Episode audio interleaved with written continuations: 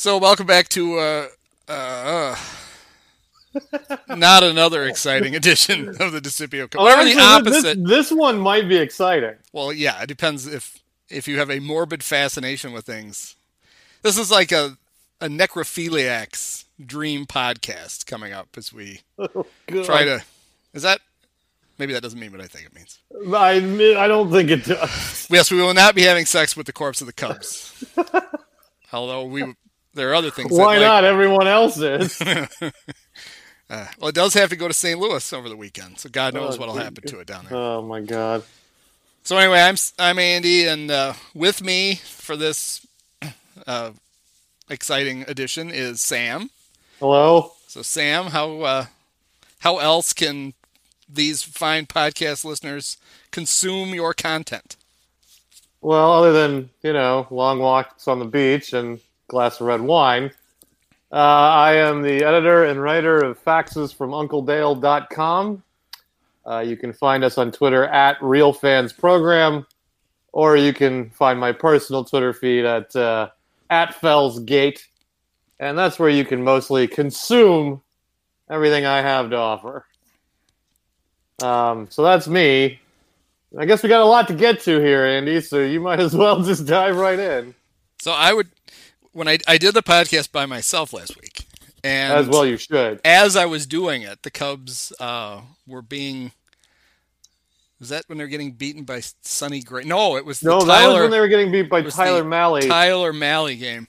I suppose I owe uh, your dear listeners, our, our listeners now, I guess, an apology. Uh, my last two late September, October forays and uh, last season were game 163 in the wild card game where the Cubs scored two runs.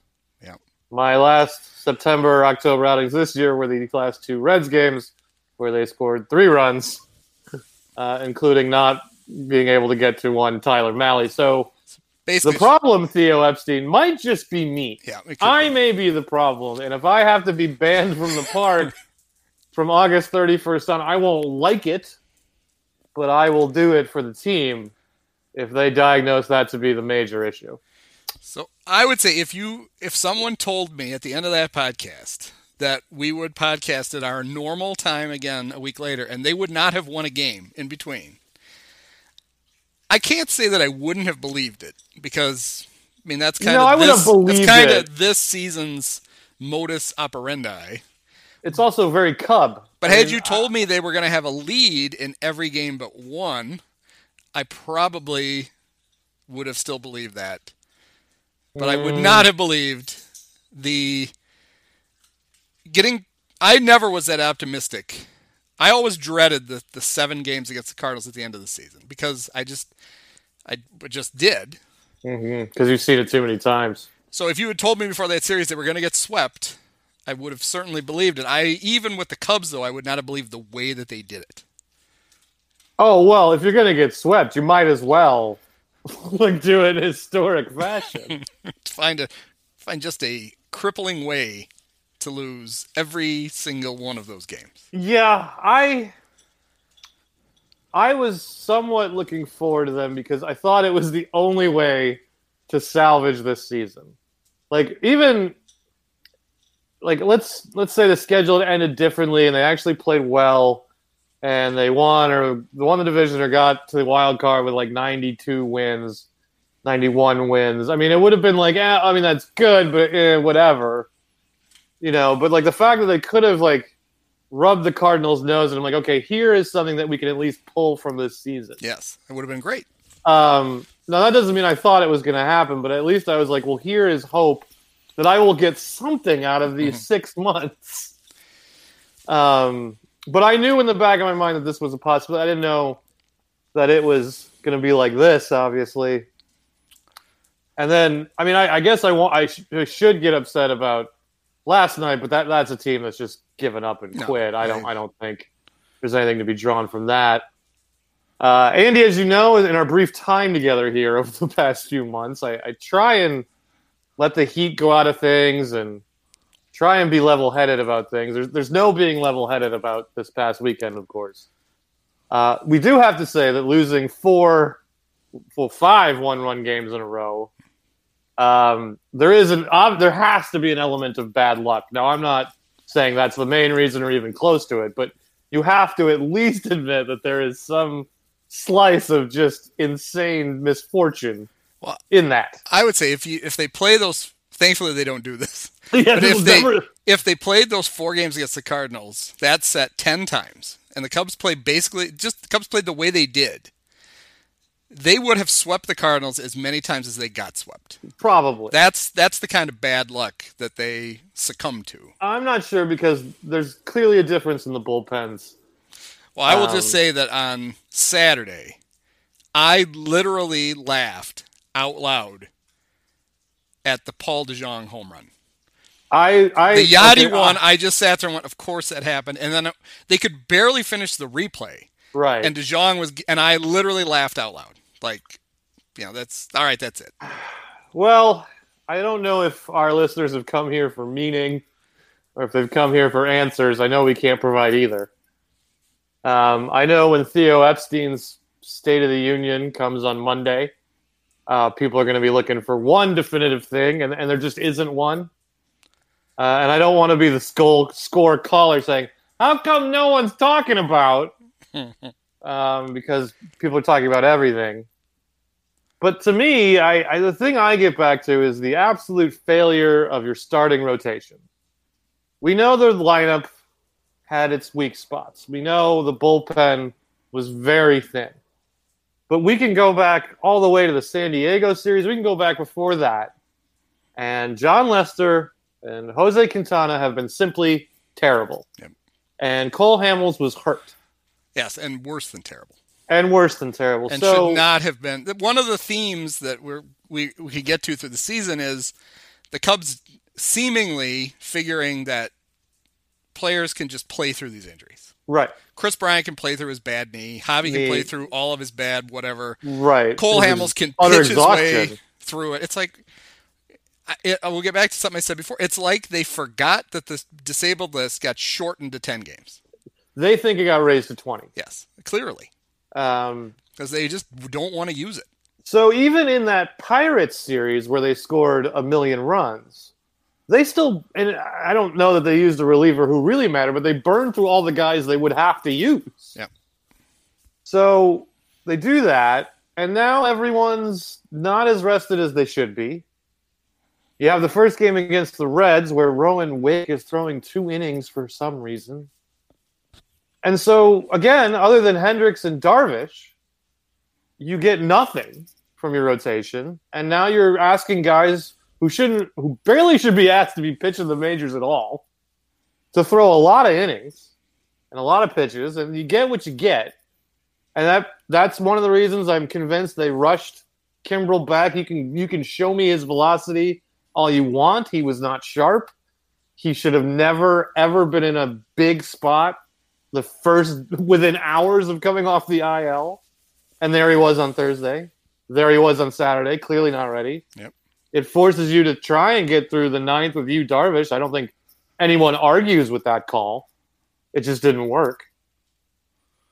And so the biggest question to me, because to me, you know, and we'll we'll do the hot stove podcast, I'm sure, but Mhm. to me, like, okay, going into next season, like the lineup problems aren't they don't they don't seem that is whether Castellanos stays or not. Lineup problems just aren't as big as people think. You've got five really good hitters, and I'm throwing Schwarber on the list. I don't think any of them are going anywhere. If I, if, if, I had to guess, if they if they said which one do you think they'd trade if they trade any of them, I guess it's Contreras. Um, you don't have to add that much to the lineup to make it. It's still a pretty good lineup. Like their overall, their run scored's pretty good. Uh, the bullpen, we know, okay, they failed once, but they can probably fix that pretty easily. Wick looks like he's going to be something of use. The other Wick might be as well. Uh, Kimbrel with an actual spring training, an actual professional, is never going to be Craig Kimbrel again, but he'll still be good. Yeah. Like he's not a six ERA guy. Let's be honest here. He's not going to be that. Bullpen fixed, but right now their biggest question going forward is what they're going to do with the rotation. They cannot go into next year with Darvish Hendricks, followed by Lester, maybe Quintana, and Tyler Chatwood. That's two fifths of a rotation. Yep. Jon Lester's a fifth starter right now. And that's probably what he's going to be, unless you find some sort of buyout and let him just wander off into the pasture for his last year. Uh, Quintana, they have an option on him, which is awfully cheap. I saw some people suggesting not even exercising that. Not No, like, that's not even not even that's exercising would be idiotic. okay. It's ten and a half million dollars. Right? You can Even if he's exercise your- it and trade him if you want. Even if he's your fifth starter, you can't find one for that. right. So that would, but you have got to add someone to this rotation. Now it's not going to be Strasburg. It's it's not going to be Cole. I don't know if Zack Wheeler moves the needle enough, but they got to figure out something. He doesn't move my needle. I'll tell you that. Uh, I wouldn't think so. Uh, and I think what we we we we you know we obviously pine for 2016 and how great that lineup was and how they won every game 10 to 1 but I don't I feel like we're not focusing on the 1 enough instead of the 10 like we forget how good the rotation was that year even with a fading Arrieta uh, even Jason Hammel was good that year um, and so you know to me it all it starts right there unless they're going to get creative uh, which they haven't really shown an inclination to do, and use an opener around there and have Alzolay throw four innings in that spot. I don't know. Um, but I thought that- I, th- I thought Quintana was an opener. Well, he's a bad one if He he, pitched. is. He's been pitching like it. right. Two would hit the showers. I mean, and, and, that, and that's not even. I mean, that's not even totally fair because they actually pitched well against the Reds. They, they just didn't score enough. Um, and they pitched well the games Hendricks and Darvish started against the Cardinals, but you know, they one you ran into Jack Flaherty, who's simply unhittable right Well, now, Well, and they probably should have won that game. and they probably should have won that game. Well, they should have won Uh, all four of them at some yeah. point. Exactly, but they also should have lost all four. games. Yes, that's true. Um, so, yeah, I suppose the first thing that's going to be on everyone's mind is is what's going to happen with Joe Maddon. Uh, they were hinting today that, it's not as clear cut as they say. I'm Well, who was Hinting, I'm not though? right. Seems, Seems like Joe was hinting. Seems like Joe's hinting, and Joe's, I, I love Joe's your been res- hinting for quite a while. I loved your response to him saying, "Well, it's not a one-sided decision." Well, yes, it kind of is. Yes, yes, it is. If the Cubs in the front office say, "We're not bringing you back," that's it. You can't just show up to work in in Mesa like you're Costanza. Yep, he's just going to do that and Like, pretend he didn't get fired. No. Um, squat in the manager's office and I think what's going to piss off people is is who they're going to hire is going to have no managerial record whatsoever. They're going to hire the recently retired player, whether it's David Ross or Mark DeRosa or someone like that. So we're not going to have anything to go on. We could sit here and speculate. Oh, he's going to be this. He's going to be. We have no idea. We won't know until we get into next season. They're not going to hire Bruce Bochy. They're not going to hire someone who's got a tracker. They're going to hire someone who is going to do what they say, basically, right? Like that's that's how this is going to go. But if there was a manager out there who the last two seasons he managed won 97 and 95 games, wouldn't you want to hire that guy? And who would that guy be? It's Dusty Baker. Let's bring him back. Let's run through the dust bag era one more time. I mean, for for you and me, the material would never stop. I used uh, all of it. I used it all, and don't ever want to revisit it.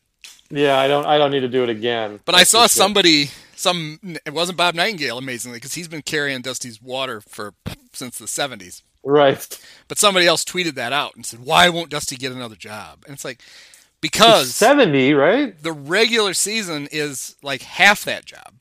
Yeah. And he's an abject failure at the other half. So no, he doesn't get to keep fucking up playoff series for people. He had his chance. He got more than enough chances. He botched them all. Go away. Go away. Well, and that's the other thing I've seen is that I'm a little annoyed by is this idea that the Cubs have just collapsed since they won the World Series. Again, you I know that we all remember what happens at the end of the season, and that defines the whole thing. But you're still only talking about a handful of games. I don't know that last year's team is a step backward in any way. Again, we keep saying this. They won 95 games with half of Kris Bryant. And half you know they didn't get they got eight starts from Darvish they got eight half a season or not even they got two months out of Cole Hamels so that was a good team it just happened to play in a division with a team that had well for what we didn't know the time would be the first of two miraculous seasons and finishes and went cold for two games So Um, if if in 2015, right before the season started, if someone Yeah. had told you Yeah. over the next five years they're going to make the playoffs four times, Right. they're going to go to three, Three and a half. NLCSs. Yes. Well, no, I'd, well, I counted as the playoffs because it you is. go ahead and do that.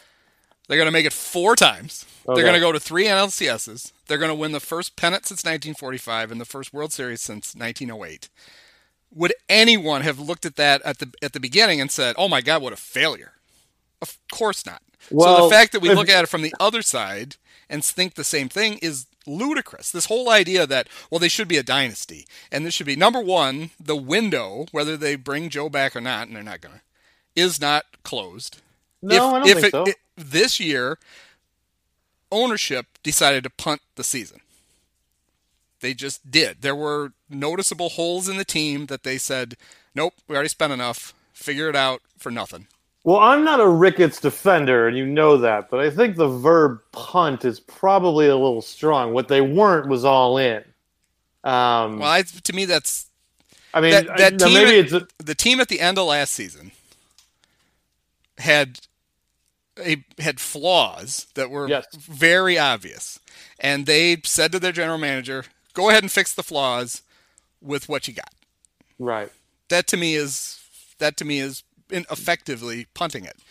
The tortured analogy I used on this podcast earlier in the year before you joined us was so let's say let's say you you come into some money. Let's say your let's just say your dad comes into some money and he buys you a really nice house. Yeah.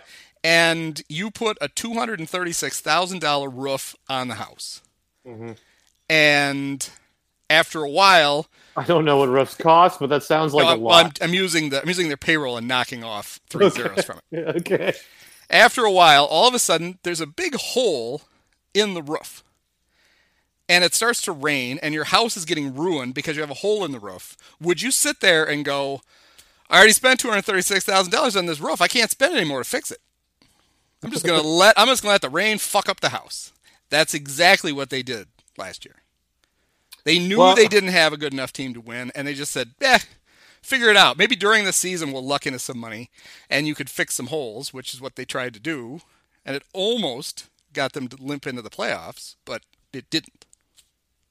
Well, your analogy has some flaws, but I'm not going to go through all of them. So I get what you're saying.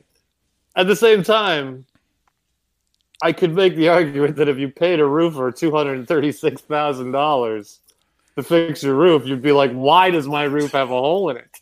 Well, then, wouldn't you try to? Wouldn't you somehow hold your roofer accountable?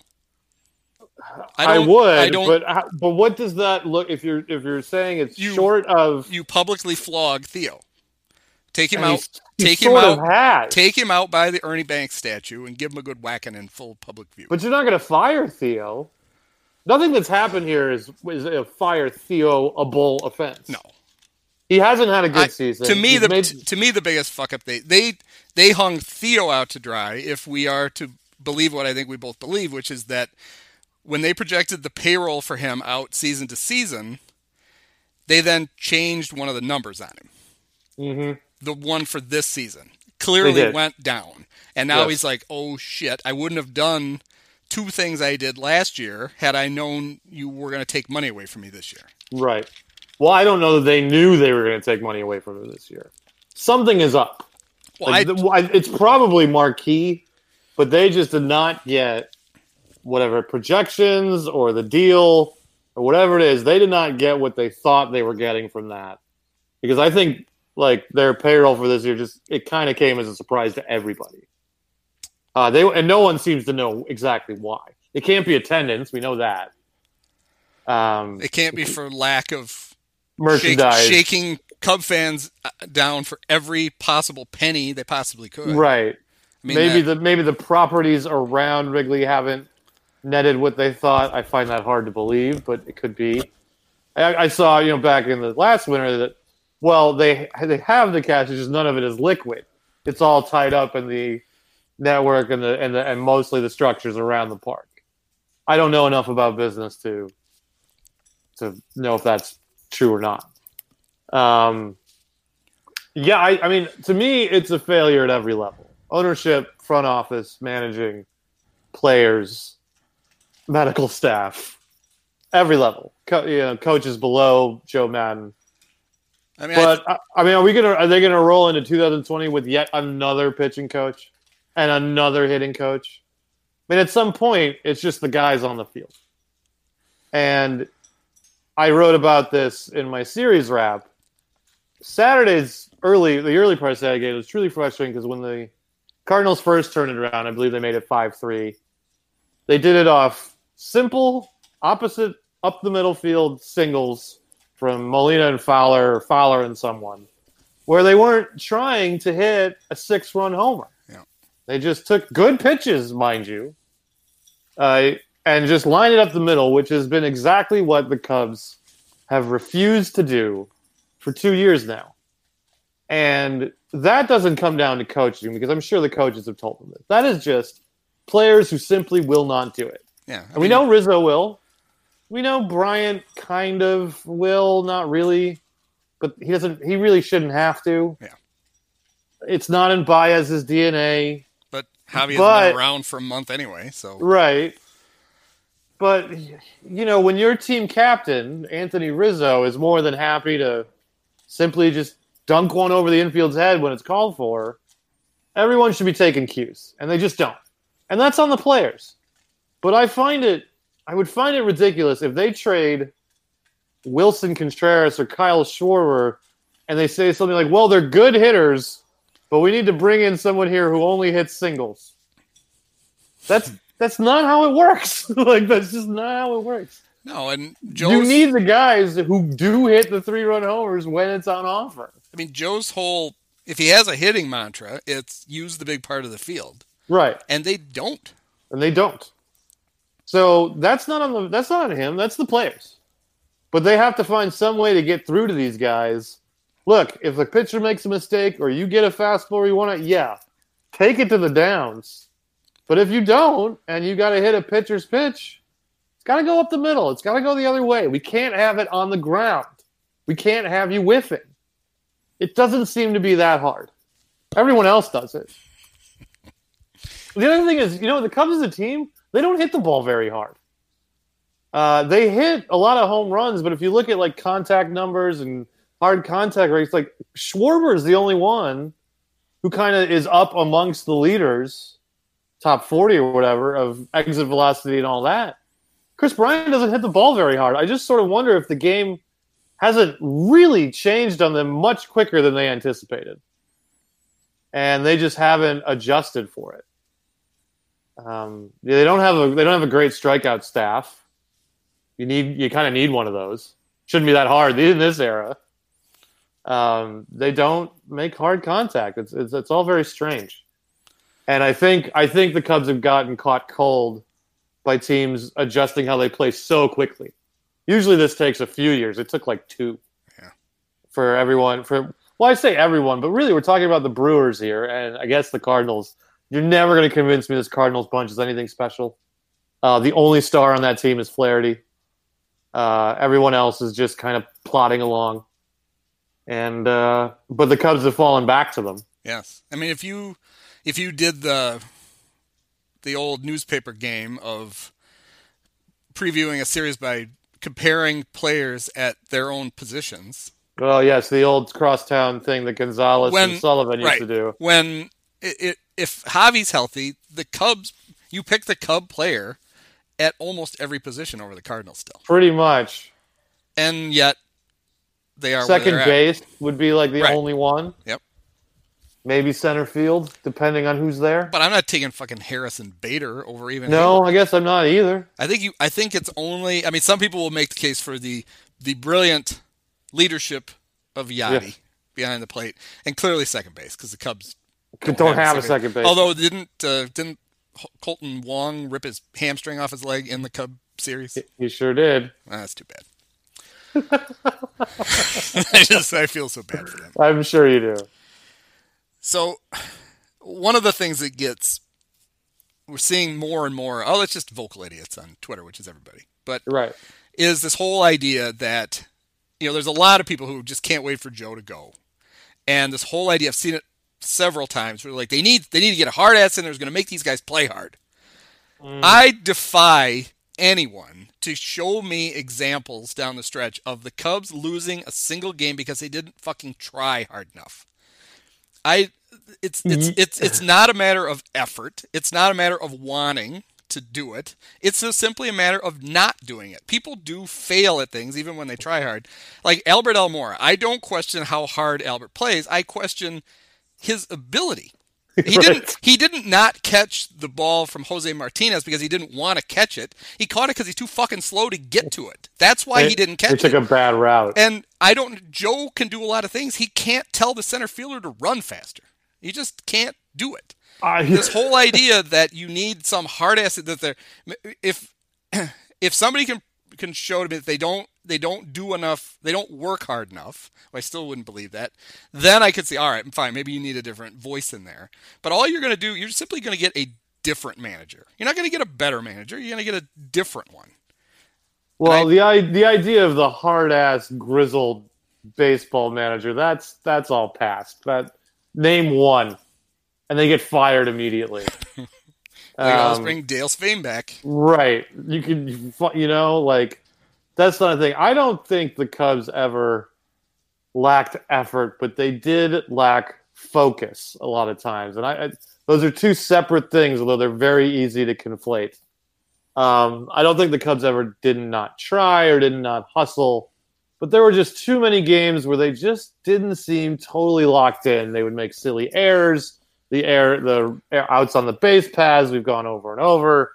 You know, just like that. That's sort of like, like five degrees of focus they didn't have. But I sort of wonder.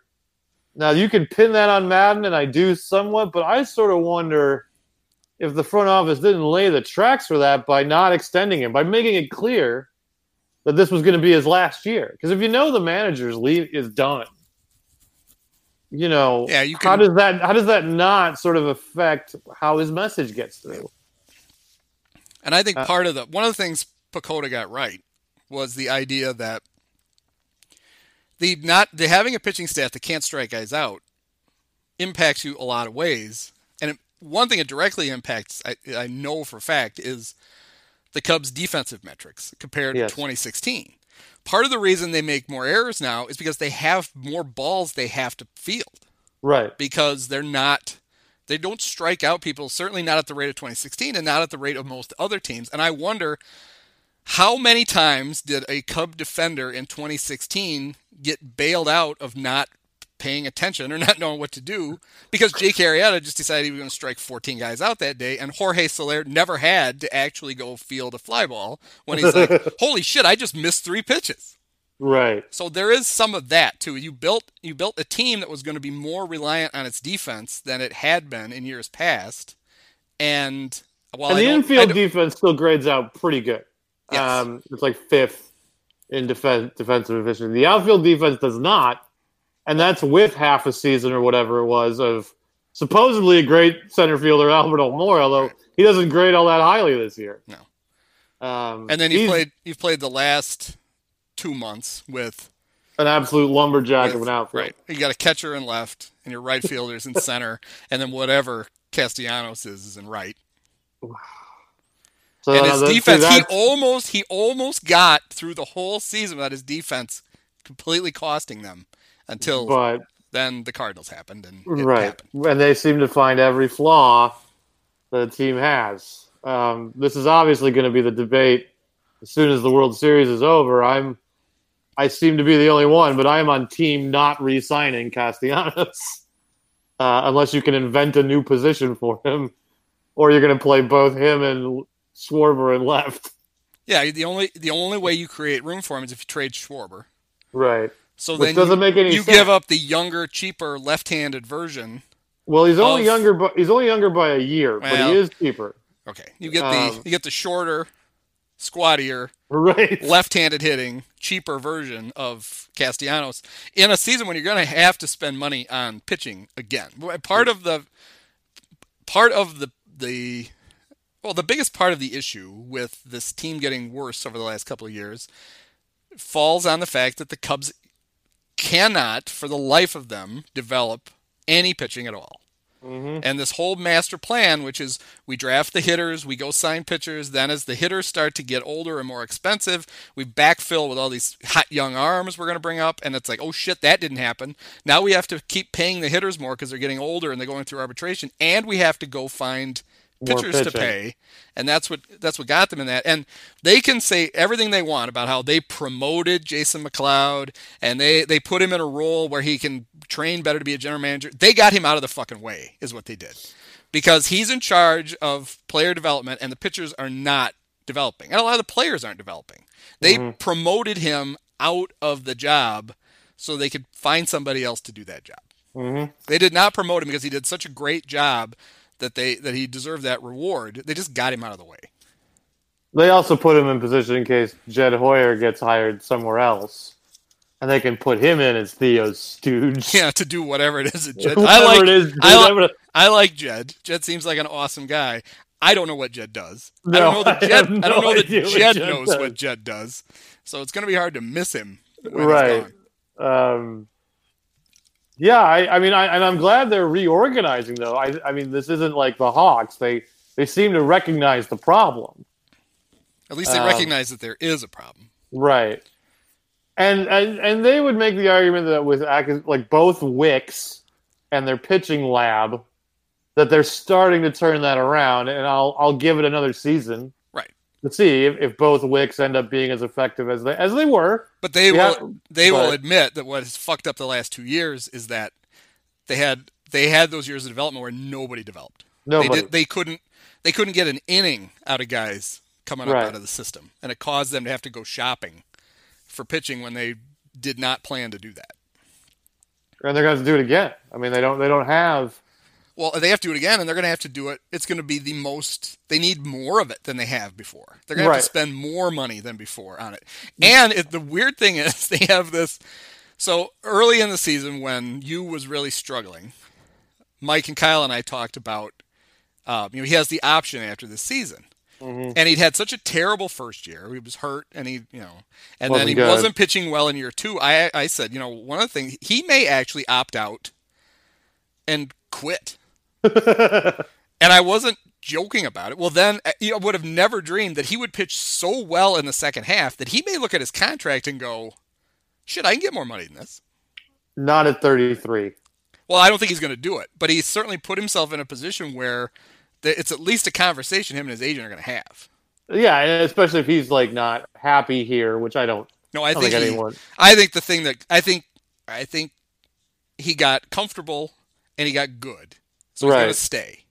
But he was so good that there at least has to be the temptation of Right to Hmm. see, um, but at 33, you're not getting better than four more years at 20 million. no. If you're his, if you're his agent and you advise him, it's malpractice because yeah. he's already had Tommy John disease. They, he missed a start late in the season with forearm tightness. right.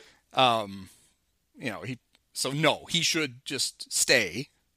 So that's but it, it, that saves the Cubs from having to go find four starting pitchers if he somehow left. Well, Good luck with that. I mean, to me, they only are going to find one Yeah, you're not gonna be able to find. You're not gonna be able to go shopping for three. They're bringing are worth a shit. Quintana and Lester back, and but you need someone to slot right in the Oh, middle that's there. true. Yeah, right.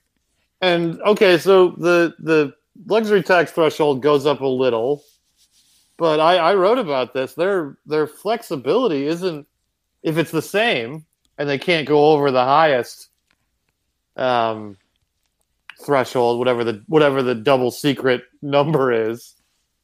You know, with their arbitration guys, they aren't they don't really have that much room to sign more than one or two guys. No, and people always go, well, they're gonna they're gonna clear Hammel's salary and they're gonna clear Zobrist's salary. Well, they Well, spent Zobrist's salary. They spend Zobrist's money. That's Kimbrel, so you can scratch that one off. it's about 15 to 20 million in raises in just arbitration because Contreras is arb, Bryant's arb, Baez is arb, Schwarber is arbitration, Hendricks' extension kicks in, so he goes from 7 to 13 million, worth every penny.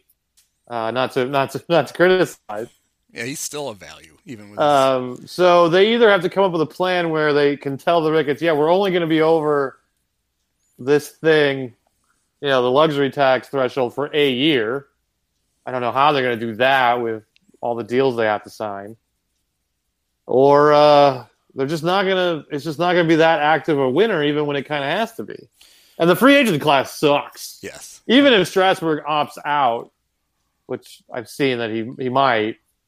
Beyond that, it you know, I mean, to get Strasburg to leave DC, you got to offer him thirty million a year. Yeah. And there's there's Gerrit Cole, who is nowhere already near. he's already an angel. Like he like underneath his Astros jersey is an Angels jersey. Like he's all he's already going home. Like everyone's everyone seems to say that. So that's not happening. Yeah, I mean that's the guy I'd go get. But uh, that's again that's thirty million a year. yeah, he's not in there. Even if they, even if he was open to it, he's not. They can't afford him. They can't Mhm. slot him in. Right. Unless they get some unless they get the opposite unpredictable spike up that they got last year where they got their unpredictable spike down and they had to like limit the payroll. Well, maybe you know, right, right about the beginning of the winter meetings, Crane comes running into the office, and he's like, "Hey, we got, we just got distributed on every TV, cable, and satellite network in the country.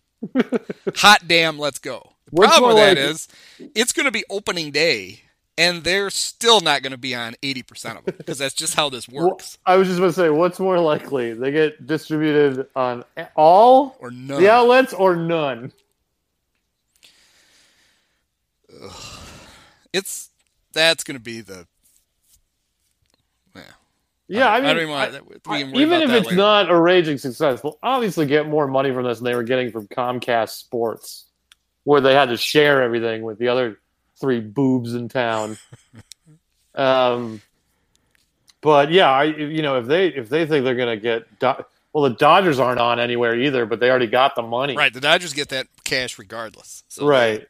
It doesn't matter. It honestly doesn't matter to the Dodgers if they're distributed nowhere or everywhere. They already got the money. That's the network's problem. Yep. and their fans' problem. they see, Whatever. And so they now don't they're- seem to mind. Well, no, they're gonna. They they almost drew four million fans this year. So right. that'll teach them a lesson.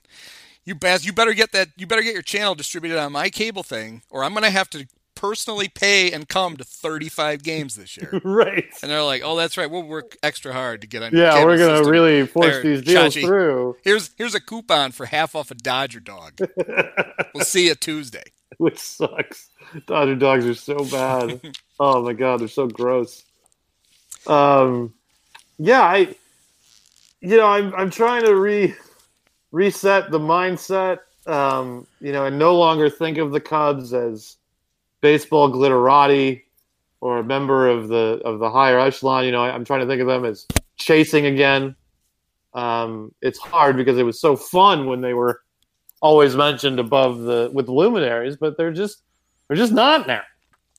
Uh, I, I, I I'm worried about Theo. I you know those Red Sox rumors are not going to stop just because he says, "Oh yeah, it's not true." Okay, it wasn't true when he was coming here either. Um, I don't, you know, I I know the if he were to leave, the Ricketts went out and got the top guy available last time. Are they going to do it again? E, you know, they should do what the Dodgers do and just go get the Tampa Bay guy. Uh, that's that seems to work for them. Just whoever's running the Rays, go get them. Yep. Just to give, just bring them here and say, okay, whatever you did with the Rays, do it here. Except we'll pay the guys. Yeah, we'll, I mean, we'll the- actually pay your players, The, and people will come to the games. the Theo rumor is just talk until It's not until John Henry offers him some ownership. right Then it becomes real. when it becomes real. If he's willing to do that, I don't know that he is. Then Theo goes from it becomes very easy for him to go, nope, been there, done that. To oh, well, I'd like to talk about that. Yeah.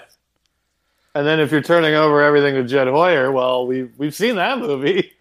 Yeah, then Theo immediately starts trading with him. Hey, Jed, I got a few ideas I want to run by you. Jed, hang up, Jed. Hang hang up the phone, Jed. That was uh, one of the one of the funny things that Steve Stone said back when he was a Cub broadcaster was at the time said if the Atlanta Braves call, Hang up the phone. hang up. yeah. If they call you, do not just hang up. Don't trade with them. It's not going to go well. It's not gonna go well. So that should be that'll be Jed's. Uh, it'll be a post-it note on Jed's phone. If But Theo, overall, Theo I agree with you. hang up. I, I, I refuse to sit here and say the window is closed. There are just too many good players here to say this team can never win a World Series again with these with these good players. Yeah, I mean, I mean if not. you start if you if you went to any GM and said, okay, you're going to start your team with Rizzo, Bryant, Schwarber, Contreras, Bryant, Hendricks, and Darvish. Let's let's just call those seven. Yep. You're going to start with this. Every GM would say, okay, good, fine. yes. Yeah, I got some bad. I got I got some little ugly contracts, but that's okay. I can take this, add to it, and we can make a very good team. Well, and they only have they only have one bad long contract right now. Just Jason Heyward, Heyward. Just Heyward. Because the other guys Darvish's contract will get bad, but it's not now. Yes. Um Although with his eight pitches, he might always be able to figure out how to get hitters out. Like he might like okay, there's gonna come a time when he's only throwing like 91, but because he throws it every which way, he'll just be like, okay, I'm gonna do this now. Well really the Uh, only the only positive Kimbrel brought this year was he taught Darvish how to throw the knuckle curve. In like And- 10 minutes. Yes, and Yu went fucking crazy with it and became the best pitcher in the National League. It's like Right. it's like all right. I don't know if that was worth 43 million dollars, Craig, but that was worth something. It was worth something. Now let's let's work on the uh, stick straight 94 mile an hour fastball at the top of the zone. Let's let's try to avoid that. Well, see, I I would argue that it, it's got to be at the top of the zone because he doesn't throw quite hard enough to get by people low in the zone. Yeah, but when Yadi catches up to it and hits it 450 feet, Then it's not 96 miles an hour, or you've tipped it off somehow. yeah, there was something bad. Well, Yadi was sitting on that pitch Right. and he didn't miss it. He didn't miss it. I hate that fucking guy. Ah, so much. Um, yeah, I mean, I'm. If there's one GM in town who I trust to not overreact and do something stupid, it would be Theo because I. I mean, you'll listen to any offer, and if you get an offer for Contreras, you simply can't turn down. Fine. But you know, everyone's like, "Oh yeah, Contreras is the one who's got to go. He swung at everything this week. He's not that good of a catcher." Oh, yeah. Do you know how many catchers there are with like a 900 OPS? Yeah, it's like two, right? yeah. like, uh, I mean- you just you just don't you just don't send those away. No, not unless you get. You- have to. You there's something you really want, and you feel like the best chance to get it is Willson. That's the deal you consider. You're not. Some people are acting like it's a guarantee he's gone. They're just going to shop him around. This isn't the. These aren't the Jim Hendry days when you've got players you just have to get rid of, and Right. you'll take anything for them. That's not going to happen. If I offered you, if I told you it was Contreras for Byron Buxton, what would you say to that? No, because as a guy who's had Byron Buxton on his fantasy league for years, that fucker is never on the field, ever. He, Right. he has. have- I swear to God, I think bill of health. I think his name is Byron Buxton, sixty day IL, because I never, I never see the end of that name without that next to it. Right, but I mean, I'm trying to figure out the center field problem here. There is nothing on the free agent. There is no center fielder you're going to sign that's going to help you, unless you think like Cameron Maybin is that guy. And he's Yeah, not. they're going to have to uh, identify somebody they're going to get in a trade. Right, they got to no- find someone. There is no free agent to shop for. Es- Right. Especially if you're going to try try to fix center field and lead off with one person. There is Oh, I'm so sick of this available. fucking leadoff debate. Just put Rizzo or Bryant up there and be done with it. It's not like if you move Rizzo up there full time, you're not going to have a fucking run producer Yeah. hitting fourth. You've got five of these guys. Like, no matter, you can take those five guys, throw them up there in any order, one through five, and it doesn't matter. Like, you'll get the same fucking production. Like, are you like, like, oh, well, we want to bat Schwarber sixth? Fuck you. Like, I'm tired of this. Like, like that. That is such an overblown debate because they've made it so. Like, they keep they keep making this joke, and they have fucking T-shirts about it. Anthony Rizzo's great. It's like, okay, then just fucking leave him there. Yeah. Like, yeah, it's awkward as hell. Yeah, he's incredibly slow. He gets on base. He seems to love the job. Whereas Jason Heyward, they put up there, and all he did was pout. So, like, just put Rizzo there, and I don't care. Hell, if you and if you want a base dealer, put Bryant back in the cryogenic chamber for the winter, and then he can steal you some fucking bases. I don't care. I'm We just, can't because he he does he doesn't know how to slide. right because they forgot to teach him how to slide. So it turns out he was not too tall to play third base. He's too tall to slide. Well, he might be. is that knee problem going to get any better with him bending over every pitch? I, I'm curious. No. Like, I mean, like the idea. Oh, we have to go out and get a leadoff hitter. Okay, who's that? Who is it? Who's out there? Please, I want to know. Well, if you're going to move him, move him now when he's still fast enough, and you play him in center field. Bryant? Yeah. No. I No, no, no, no. I no. guarantee he could do it. I mean, I have no doubts that he could. He he probably looked like Heyward out there, which is like barely fine. Um, yeah, So- I mean, So what are you going like, to do? like, like if you get a leadoff hitter this this winter, great. Okay, so you're gonna so you're gonna move him to the left, which means you get rid of. So now you get rid of Castellanos and Schwarber, and you have to play what Bote at third base every day No, I haven't suggested that. I'm not moving because he can't him. bend over. No, I'm, I'm, not saying. moving him. I'm not moving him third base yet. Well, that's what I'm saying. If you if it's inevitable, he's got to go to the outfield. Then that opens a pretty big hole somewhere else. I think that's one of the problems that Theo Epstein put off until after his contract is over. He seems Um, to put a lot off till after his Yeah. contract is over. Well, look, we know that this is it. There's two more seasons. He's always he was that guy when he came here. He said like, "Well, ten years with a team is is long enough. We got you know, it's good for the team. It's good for me to change up leadership, get a new voice in here, get a new pair of eyes in here." So that's what's going to happen after the 2021 season. Now, someone else got to come here and re-sign all those fucking free agents. Well, it would seem like hopefully they've had this discussion, but I guarantee they haven't. But they need to have it soon, where his boss, presumably his boss, I don't know who's in charge of. Is he Ricketts' boss or is, is Ricketts his boss? But they need to sit down, and Ricketts needs to tell him, all right, right now, all of our best players and you expire on the same day, right. and we you have to fix that right now. We have there needs to be a plan in place so that we don't lose everybody at the same time. Well, there's The- only so much you can do because we know Bryant's not going to sign. No, Bryant's not going to sign. You have to, Contreras isn't going to sign, right? He's Boras too, isn't he? so you have to decide. Basically, the guy they can if they're the guy they can sign is Javy, Right. and they need to figure out what they're going to do with a 32 year old Rizzo when his contract's up. They don't have to offer it to him now, but they have to have a plan. Right. And I can't imagine that there's any.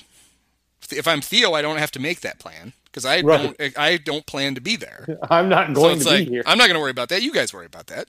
right. But that's where the boss has to come in and say, "All right, you know, hopefully, you hopefully you're going to stay, but if you don't, we have to figure this out right now. What's Right. what's our strategy for dealing with the Armageddon of everyone walking out the Right. door on the last day of the uh, 2021 you, season? you would you would come to Theo now and you'd say, "I'm going to throw two years more on your contract for all the money in the world." Yep. But you got to solve this. And if you're not going to take this contract, then I'm going to go find someone who's going to solve this. I think you go to him and you just give him Todd's share of the team. right? Because what's Todd doing with it? Well, Todd Todd's got a Todd's got a jail stint to serve, so Major League Baseball is going to suspend him. You just give him that part of it. When Todd comes back, you say, "Sorry, we gave it to Theo." That's why we gave it to Theo. Now I, I'm I'm sorry, Todd, but when Go uh, ride when, your when, bike. when our kids are on the playground together, your your kids are going to have to explain to their friends that you don't own as much of the team as I do anymore because we gave it to Theo Epstein. right.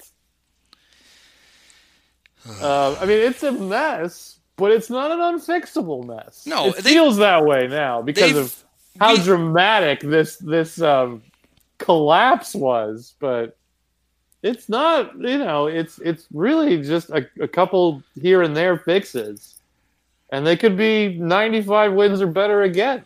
Well, one of the things you missed by not watching the game tonight is that about five minutes ago, Uh huh. Schwarber and Heyward came within about six inches of reenacting the uh, Arizona outfield collision. Oh, goody! Yes. That would have been the perfect capper. Yes, it would. That this time, I'm sure both of them would have blown out their ACLs. Well, th- if that had happened, Castellanos could just go to the bank now. you could just be like, "All right, I'm just gonna go cash my 17 million or whatever I'm gonna get next year." Um, but at least it didn't. Um, So yeah, I, I don't. Uh, oh man, I, my throat hurts. You know, I've I've thought about this podcast like for days and what I wanted to say, and I don't even know if I've gotten all of it out. Uh, it was just so thorough because it should not it should not be like this. It's just so thoroughly disappointing. And we knew the bullpen would be like this. We knew the offense would be like this. But to me, that to me, Lester and Quintana being this bad, and then shoving Hamels out there when he clearly had nothing, you know, is just so unforgivable. Like that that that shouldn't have happened. Like Lester, okay, he's 35, 36. He's got all those miles. You can kind of see, like, all right, last year he's getting hit pretty hard. Quintana's 31 years old. There's no way he should he should be finishing up like this. No. And uh, Especially since early in the year he had a stretch where you thought, all right, he's Yeah. got it. He's got it figured out. And then it went away. it just went away um, so bad, so badly. So I thought it was it was funny. Um, you know, the offense obviously did was did not bathe itself in glory down the stretch, but it did not, as a lot of people have accused them of, it did not reenact last year's run of ones and zeros. No, it but never did. on uh, but Cap retweeted somebody who pointed out they had this stat that was just going to wow everybody. Fourteen point nine Right, percent. fourteen point nine percent of the runs were against the Pirates, which then Sahadev immediately tweeted, Well, "Well, scored fifteen point three, and the Brewers right? scored like 15.8 against Pirates. Right. Everybody scored 15% of their runs against the Pirates. So shove that I, stat. up I, I bet Cap really thought he was on to something. he did. He thought is that was the that, that he had the secret tapes from Watergate. He was right. Smoking gun. he probably didn't even bother to get out of the shower to tweet that. he was so excited, and within 30 seconds, it had been completely debunked. Right. Oh. So uh, Um, one of the what's already sport is where does Joe Maddon go next? And um, Ken Rosenthal's rumor is, or is trying to connect dots that um, he'll go to the back to the Angels, and I think that's perfect because then Joe can shove his dad's hat down his pants again, which we know he loves to do. He can do it every day next year. yeah. Uh, and he can do it with a pretty mediocre team. Um, here's another question that they're going to have to answer, and I'm afraid of what they might actually do given precedent. To me, it would be an absolute mistake to just shove Nico Hoerner into the starting second base job because that's what you did with all the prospects who didn't work. Uh, and now Albert Almora and Ian Happ and Addison Russell don't have Cubs futures. Ian- Addison Russell shouldn't have had one for other reasons, but they don't. You know, Nico Hoerner's never played at AAA. He's had a barely a half season at AA. Yeah, it's been exciting, but you know, can you really just turn the job over to him? But if you think he's eventually going to take it in June or July, well, then you can't really come up with a permanent solution in second base because then he's blocked. No, and I think So you have to like As- you have to like find another Descalso or Bote to take the job for two months, but then you're stuck if Hoerner hits two thirty in Iowa. I would I would say that's exactly what they're going to do. Descal, they're- it's they're going to they're going to start the season with Descalso and Bote sharing second base, and if Nico struggles at Iowa, they're kind of screwed. Mm. But they, he has to be he play he's he played well enough during the minor league season that he clearly was on their radar to be the second baseman sometime next year. And he, mm-hmm. he he didn't he certainly did not look overmatched in his time in the big leagues. He's got things he needs to work on, but he didn't do anything up here where like holy shit this dude can't play. In fact, No. the opposite. People should be very optimistic about him. So I don't think their plans changed. And I, there's there's a benefit to having him spend April in Iowa, even if you don't think he needs the development, which is you get back the service time that you burned on him this over these last couple of weeks, which doesn't take very long to catch up with. So I would guess the plan is exactly that. He comes to spring training, unless he hits 800 in Arizona, he's gonna he's he's gonna be sent down to work on his defense Right. and then hopefully he hits well and he forces his way back as soon as possible. But I think even if they were, I think even if they hadn't, if he hadn't come up the last two weeks, I doubt they were going to go out and find a quote unquote permanent solution at second base because I think they felt like he was coming anyway. Well, that's that's fine with me because that's more money you can devote to a starting Yes, pitcher. Right. You should not be spend, you should not be spending money on a second baseman. You Yeah. have, you have to be able to solve that spot. You, there there have to be spots on the field you solve on the cheap, and that should be one of them. Of course, they still have the great Addison Russell, so they can just plug him in there. I think because I think I, he's like a somehow he's like a cockroach. All the other guys will be gone, and then they'll look over and go, "Oh shit, he's still here." Yeah, yeah. Although- they, they, although- they still sort of forget. Well, they, they they completely disappeared him after he gets hit in the head. They let him run for himself. He scores, and then he disappears. Right. We never see him again. Um, I'm just I'm looking at this free agency class. It's so bad. There's just nothing here. I mean, they're gonna have to trade. They're gonna have to make a trade of some kind. But like, if you don't trade one of the five guys, you know, you, you don't have a lot to offer teams. So I, I'm curious what they're. I mean, I'm very interested to see what they do about that because they need someone in center. I mean, they, I they may go with the lumberjack outfield again. Um, Well, yeah, it, it's one of those things where if you look and you can't you can't acquire a center fielder that's worth a shit, you don't just go get a bad one because Right. you need one. That's that's the old way the Cubs did. You already have was- a bad one. His name's Jason Heyward. so you might as- you're already paying him. So he might as well continue to he might as well continue out there. I mean, he's such a roadblock, and I, I don't like you know saying this stuff about him because he seems like a genuine dude. Uh, but he's a roadblock. He he's absolutely faded in September. They needed him to hit when Bryant was on one leg and Rizzo's on a pogo stick, and Baez is in there, and he didn't do it. He's got a 770 OPS in a year where everyone's got an 800 OPS. And if he weren't there, if he were movable anyway, yeah, then you could sign Castellanos and you could go find a real center fielder and be done with it. Uh, but they can't do it. Like they, they have to account for him being on the team. The you really can whittle their their current dilemma down. And as I say, this Addison Russell is pinch running it. For His name is basically Bryan Bickell.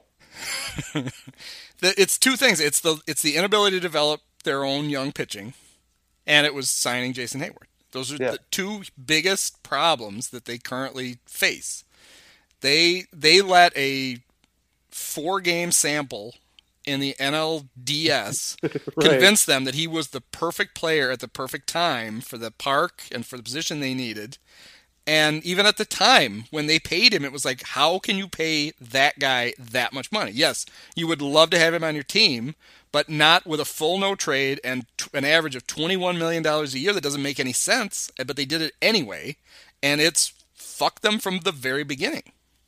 I think they thought he would hit just enough to opt out. He would take that opt out that they have that it has. Yeah, it had it had opt out after two or three years. He's got one after this year, too, but he's Yeah, well, because sure unless he's the, unless he's the nicest guy in the world, he's not taking that. Yeah, I'm sure he got enough. I forget what it was. I think it was based on at bats. He easily got enough to to trigger that. But yeah, he's not going anywhere, and he's not even gonna. Mm. He doesn't even have to think about it. No, You know, his but see, if he's playing right field, he still does a lot for you. Like he's still a very good right fielder. Even if, he, if he's a very good right fielder and a league average hitter, that's a player worth having. Especially with you know he's, he's one of the few good base runners they have, and I don't know how to quantify it, but he, he seemed to carry a presence in the lo- in the clubhouse, and that counts for something. I don't know how much. yeah. I But mean, if you're playing him in center, now you've got a barely league average hitter and a slightly below league average defender. Well, that's a nothing. That's that's that's an absolute nothing you have there. you know the the the locker room speech in Game Seven was worth a lot, So overblown. but it was not worth so overblown. It's not worth that. And had if they hadn't had Heyward and they had a right fielder who actually hit, well, they probably win the World Series in five games. There's no rain delay. There's no rain delay speech. right. And Um, ironically, well, I don't want to give away Monday's column, which is basically already written in my head, but the it became amazingly it became fashionable to bash the best manager the Cubs have had since the 1930s during the game where they actually won the World Series. yes. That the eighth from the eighth inning of that game on, Joe apparently is a complete idiot. Well, I Just was a- one of them. Well, I, mean, I was one of. I was. No, I what- was. I was bashing him from Game Six. he did things to deserve to get criticism, but people have just never. It's They've it's never- as though he everything he did. They don't win the World Series without Joe. because they're not no, there. No, they don't. And it's They're as if there. it's as if that completely devalued everything that he ever did, which never made any fucking sense. on a much smaller scale, it was like on Monday night when everyone was bitching about Mitch Trubisky as he was driving the Bears for a touchdown. Well, it's that- like he completed every throw in that drive. They're like, oh, that's another inaccurate throw. Like, he had to reach for that. Oh, this guy's never any good. And like three minutes later, he's throwing to Taylor Gabriel in the end zone. Mm, it's well- like, you, like he, he he led the team on a touchdown drive. I'm pretty sure that's the point of the operation here. yeah, yeah, you joke about that, but in an hour, yeah, right. that's all I'm going to hear for an hour. Oh, is your Kyle is has your- already, I guarantee you, Kyle has already. He, I, I could see on Twitter today he's already pulling stats for tonight to show what a schlub Mitch really was, even though the media would tell you he played well. he had a 116 QB rating. like, I mean, I, I, I watched. You know, I see I see the throws that weren't quite in the right spot, but it's not like you want to see a guy who couldn't, who was really missing his receivers. He was on the other side of the field. He kept throwing it to ah Clinton Dix. Yeah, it could be worse. You, it could be Case Keenum. I feel like, and this is a problem that comes too. That okay, maybe the ship has sailed on Mitch being great, but that doesn't automatically mean he's bad. Like when, like, like, oh well, he's not going to be this guy, so he's, he must be bad. No, there's there's a lot of levels between that. Uh, but no one, no one, no one. You're either great, you're elite. Everyone loves that word, or you suck. That's just how it is. The the thing that is going to haunt Mitch forever is something he can't he could never We can't do anything about. Yeah. and it's that they traded up to get him in a draft when Patrick Mahomes was there. Okay. Seven picks later, that's lovely and all, and I know my memory has been shot through drug use and drinking, but when that draft rolled around, now I don't remember too many people saying the Bears should draft Trubisky. I don't remember anybody saying they should draft Patrick Mahomes. I never even heard his name. I didn't know who he was.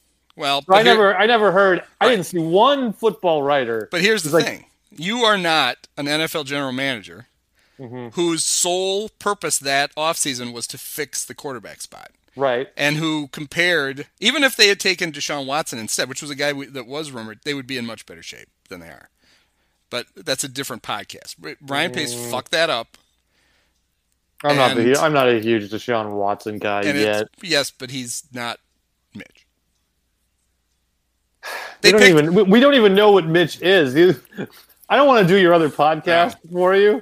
My my thing with Mitch is that his whole rookie year should be stricken from the record. yes, and I always say that. In fact, it, it's worse than that. It it was harmful to him. It wasn't was just harmful to it, him, it wasn't just not productive. It actually hurt him because he got he got t- he didn't just. It would be better if he had been not coached. Instead, he was be- poorly coached. Right. And so, and really, our podcast, it's more about. It could very well be that that the the supposed quarterback offensive guru that they have is not equipped to do what he needs to do. But see, to me, all those all those records are incomplete. But this is your other podcast. That's not why you called. No, that's right. Um, That's a little bonus it's a little bonus for everybody. that everybody's like, "What the fuck all that?" all the Discipio heads out there who double dip on your podcast. That's a little preview. I will go in and queue where they can just hit the plus thirty like four times, and they can just go right past that. Um, yeah, I mean, I don't know what's left to say about about the North Side Nine. I it sucks that they're not even going to be involved in October. It sucks that both the Cardinals and Brewers will be. Well, I don't think the Brewers are going to be around very long. About th- three hours, um, I don't think the Cardinals are going to be around much longer, to be honest. about three days, four days. There's a day. Four days because they'll win the game Flaherty pitches and then lose the next three. Um, because that Braves team is good, and it could have been the Cubs might have made the playoffs and gotten swept by the Braves. I don't know. You know, and we'd probably still be having all these conversations because they only would have won 89 games. Um, I hope no one yells at PECOTA ever again, like it's a person. But it was, Like- al- it was already wrong. 79 wins. The Cubs blew past that by what? Three? They could easily have ended up with 79 wins this year. They absolutely easily could have ended up with. But that's not the- what the stat if is. the It's Pirates the. hadn't quit, if you if you plugged in something to PECOTA to factor for the Pirates absolutely quitting after the after the uh, All Star break, PECOTA probably spits out the 83 or 84 wins they have now. Well, the the problem with PECOTA is more the guys who used to work there, who were really good at that stuff, All got hired. don't work there anymore. Right. so it's a, that the site is a shell of itself, and the way they analyze numbers is not as good. Yeah. And because not only did it have him 79, it was in last place, right? It actually had the Reds and Pirates both finishing ahead of them I mean, it was it was like the ultimate indignity. Uh, yeah. But man. they- what, the a, thing- what a week. But when they had to defend it, the things they defended it with all came true. And it was, you know, an old Rotation. contact dependent rotation is not going to work in 2019 and it didn't. So they they do deserve a pat on And the a- back for that. and a walk heavy bullpen that doesn't strike out that many guys is also even bigger recipe for disaster, and it was. Um. So yeah, I mean they they probably have to remake the bullpen again. I mean, it's absolutely negligent how they went into the the Yes. bullpen they went into the season with. Well, and that's why if well we don't they're going to have at least some money to spend and hopefully they more than just what clears off the books minus the raises. Right, but you can get a good reliever for like three million last last year they they couldn't even we knew they couldn't shop at the top tier, but they also Right. couldn't shop in the middle tier. right. That's how you end up with Danny Descalso and Brad Brach and Xavier Cedeno. That that's why I say that I look at that and I'm like that's where I come up with the word punt. Yeah, Because- yeah, okay, that's fair. Because Brad had Brach had they like just said, "All right, you you don't have you don't have 10 million dollars to spend. You have 25. Fill your holes with that." But they clearly Right. didn't have that much. They were having to clear salary just to get the few guys that they got. If they're allowed at least to compete for mid-tier free agents, then you count on the scouting acumen of the front office to identify those guys that have a chance to be better than they've been before. But when they can't shop for those guys like they couldn't last year and they're left with just whatever is left, that's how you end up with this mess that they had at some pretty key spots on their roster. Let's see. You can have what's left of Dellin Betances, which is less and less as each day goes by. Yeah, he's got body parts falling off every, every time he goes Um, to the bullpen. Let's see. Kenley Jansen can opt out. That's gonna be too expensive. Oh man, there's a lot of shit here too. Uh, whatever. You can find a reliever, right? Like, you know, it doesn't have to be. There's gotta be- You just find there- one There got to be a couple more wicks out there somewhere with somewhere. some spelling. There should be like a W Y C H. You can have Craig Stammen. He was good this year. You can have sign him for a year for three million dollars and be done with it. Well, and that's the thing. There's also an art in that because relievers are so fungible and up and down. Where there's guys on that list who we look at like, oh god, that guy's fucking terrible. But two years ago, you would have looked at Craig Stammen on that list and went, Craig Stammen, who the fuck's going to sign that guy? right. So there is, you know, this is where the big Yeah. brains. This is where Jetty and Teddy's big brains are supposed to come in handy. Jenny and Teddy. but they don't come in handy if they come up with an idea and it's like, oh, we can't, we can't even afford that guy, right. and we don't Yeah, know I mean, how much of that happened. Ian writes about this all the time. You find some guy, you bring him in, you teach him a cut fastball, or you teach him a knuckle curve, or you teach him how to get a couple more miles an hour on velocity. Like if, if your scouts say, "Look, I feel like if this guy learned how to throw this pitch, he could be something," and you bring him in and he throws that pitch, and he has a year or two of some 2.80 ERA where he strikes out 13 guys per night innings for no reason, and then you you let him go off and he's terrible. Like you let him go get paid, and then he's terrible. He's Brandon Morrow, basically. Well, Um, now that's an interesting. You know, Brandon Morrow has a he has an option. Yeah, I'll bet he Maybe does. they should extend. Maybe they should. I got I got an option for him too. I saw that. I saw that on the list. And I just shook my head. Like, uh, like, like they were counting on him. Like before the season, like oh well, at least they told people when well, they couldn't afford. They're like, oh well, They're- we'll have Strop close, and then you know Morrow will be back at some point, and we'll be fine. oh, I think they Well- really, they really thought he was going to pitch. I don't Well, think that. I don't think that was bullshit. I think they really thought they were past whatever. But his track record should have told them, and maybe you know they're smart. They, but the track record said, okay, so even if this injury is behind him, he's got a new one right around the corner So He'll find another that he's one. about to pick up. So, yeah, they. I mean, yeah, they didn't. Uh, there's just so many things they just didn't do last year.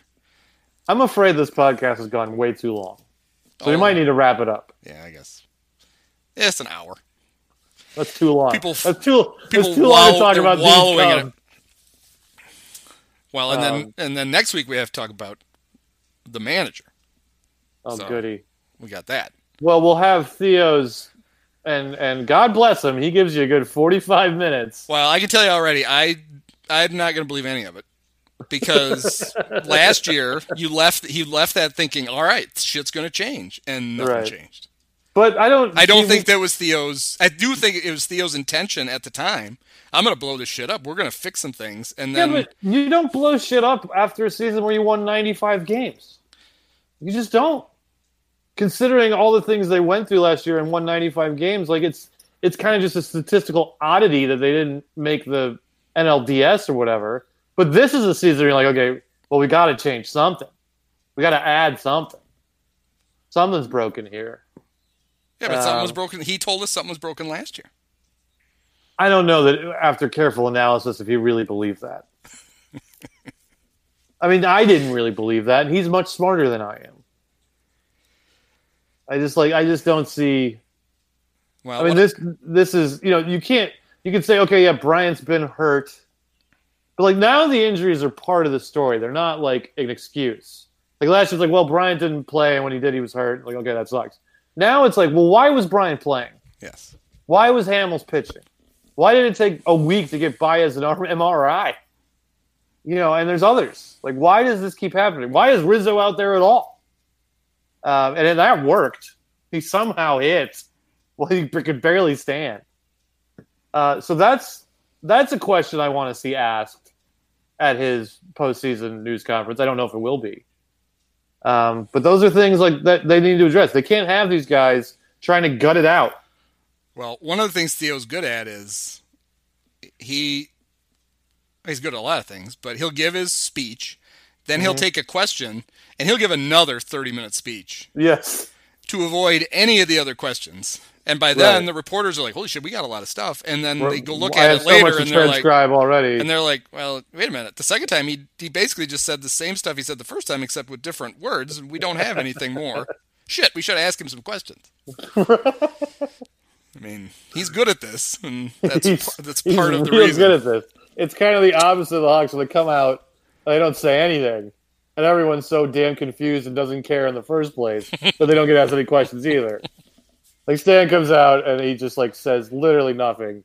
And everyone's like, "Well, what the hell did he just say?" And it's like, "I don't know. Let's go home." And that's what they do. Um, well, the Brewers just clinched. There you go. It's all over. It's officially over. No, and I was thinking that I really thought there was still a chance. Brewers bet. lose five in a row. The Cubs win these last five, go up to Miller Park, win that game.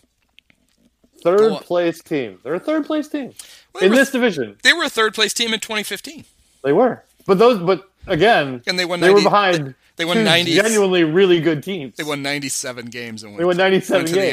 the NLCS. That was a little different, I guess. Right. What's, that's, But that's what's here's so the thing. though. That, wait, okay, wait, stay right there, and that's we got to we got to stop. 2015, they win 97 games, go to the NLCS, considered a wild success. Last year, they win 95 games, lose that coin flip game, and it's an immense failure. Then, well, wait a minute, hang on a second.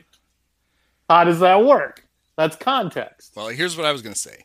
Mm-hmm. Only once in the Theo Epstein era did they finish in third place, and the next year they won the World Series. So I Right. expect that to happen again next year. Well, that's the bar they've set. That's So the bar we want. We want the, one of the. We, we will wrap this up after my Okay. after my little rambling here, but the fact that they're still, the fact they've been really good and we're pissed, is progress. Oh, it's absolutely progress. I mean, and this is not a team now. This, the way this, the way the team is built, the way the franchise is supposedly built, that should go more than a year or two ever where they're not in contention. There should be no need to ever do what they had to do before tear it down, start over. no, no. And so, I mean, you look at, um, I was thinking about like 2003. Cubs, Oh. Cubs come out of nowhere. They win the division. The division. Astros and Cardinals both had to sit there and go, "What the fuck? How did we finish behind the Cubs?" right. Well, the next year the Cardinals go to the World Series. The year after that, the Astros go to the World Series. Right. But you knew that in that 03 offseason, both those fan bases are like, what the fuck? We've just been passed by the Cubs. right. And clearly they hadn't been. So just because the Cubs are in third place right now, we know that the Brewers and Cardinals aren't any fucking good. They're just they were they didn't shit down their leg as much as the Cubs did this year.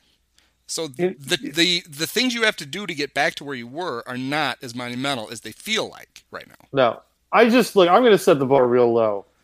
In 2020, I just want to enjoy watching the Cubs again because this year was so rarely fun. Like they just something was always off. They were always doing something wrong. They the bullpen would come in and blow it for three weeks. The rotation couldn't get anybody out for the next three weeks. They wouldn't hit for the next three weeks. They would be dumb for the entire time. They would get constantly out on the bases or making errors and just like it's just this kind of like it always felt like that creature Bart Simpson created that could only vomit.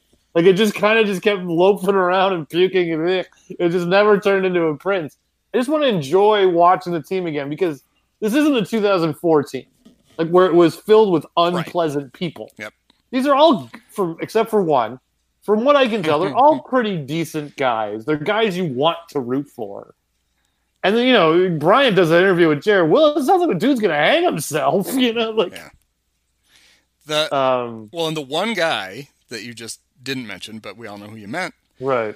According to Phil Rogers, that was the, reason the they sucked, that was yeah. the reason the whole thing. They moved him off shortstop, and I mean, things you, just you, you got to admit that that is just brilliance and, and like uniqueness. Like like Phil Rogerson is like, okay, what can I say well, that the, no one else will say? But the best part of that is that he that's not the first time he's tweeted it.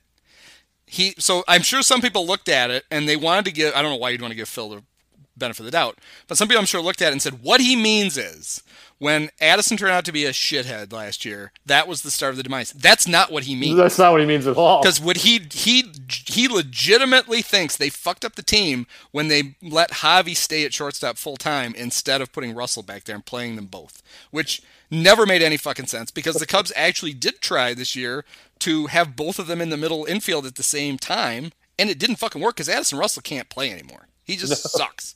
He's terrible. He's a shitty person and a shitty player. And but Phil has that's at least the third time he's tried to torture the win loss stats to prove a point that is just ridiculous. Not, not provable. Uh God. Yeah. I mean, whoa, what a year. Well, if, it makes, you, if it makes you feel any better, 2017 was a slog too even though they won 95 games. So it's been two years in a row where it's been kind of 2017 not, they won 92 or, games. Or 2018. The last two years have been a slog to watch. So I agree. Maybe now being the the defending third place champs, maybe next year, the it's it's it's yeah. more fun to watch them get back to where they were instead of try to hang on for dear well, life it, to where they are. It's certainly what they have to do, which they clearly didn't last winter, is create some sense of urgency. Like, like we have something to chase. We got to get back to where we were. We're bringing in these guys because it wasn't good enough. Yeah, they shouldn't have to create even, even, though I don't think last season was a disaster that some pain out to be, when you don't change anything, you certainly don't create this idea that we have to do better. Yeah, uh, that won't be the case. Whatever that is, simply by changing the manager, they'll do that um, by saying, "Look, what, what went on here last year is not good enough. We've got to improve." But uh, yeah, I mean, it certainly won't be boring. Well, yeah, they shouldn't have to create a sense of urgency. It should be being slapped into them right now. Where last yeah. year you could look at it and say, "Well." We played okay down the stretch. The Brewers just caught us. We played 48 straight days. This year, you can't say anything like that. Yeah, I no, mean, there's no there's no. Yes, the Brewers got hot and kept winning, but you completely. Well, yeah, but flopped. The Brewers got hot playing the same teams the Cubs did. Yes. The Cubs just decided they weren't going to beat them. Yeah, I mean, we made that point that the the Brewers' schedule was going to be super easy, but they played the same schedule basically as the Cubs. They just play them in right. a different order.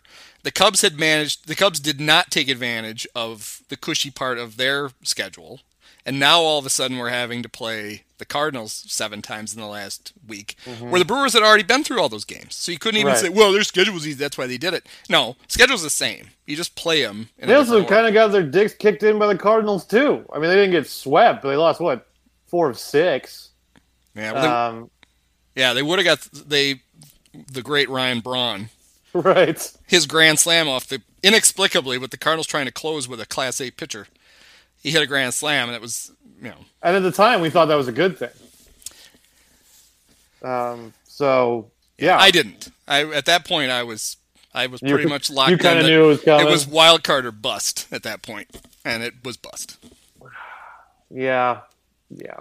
My God, my God, my God, man, so bad, so bad. All right. Well, we can All right, we can do it all of again in a week. We'll have more news, I can't wait. And then we can start getting optimistic about next year instead of pessimistic about this year. And I'm not anybody gonna. Uh, anybody who criticizes being pessimistic at the last few podcasts, who who was right? that's It true. was us. Uh, I'm not gonna get optimistic or feeling good until the playoffs are over because it's too painful. Like you know, because I'm sitting there going, why, why aren't we in this? We're supposed to be in this. Yeah, I just won't see them, so I won't know what happens. Uh, I can't help it though. It's such good television. I mean, I, I won't watch the Cardinals, but I'll I'll try and watch everything else. Yeah. When I'm around, I don't make time for it. Let me put it that way. All right. Thank All you right. so much. Yep. Thanks. Talk to you later.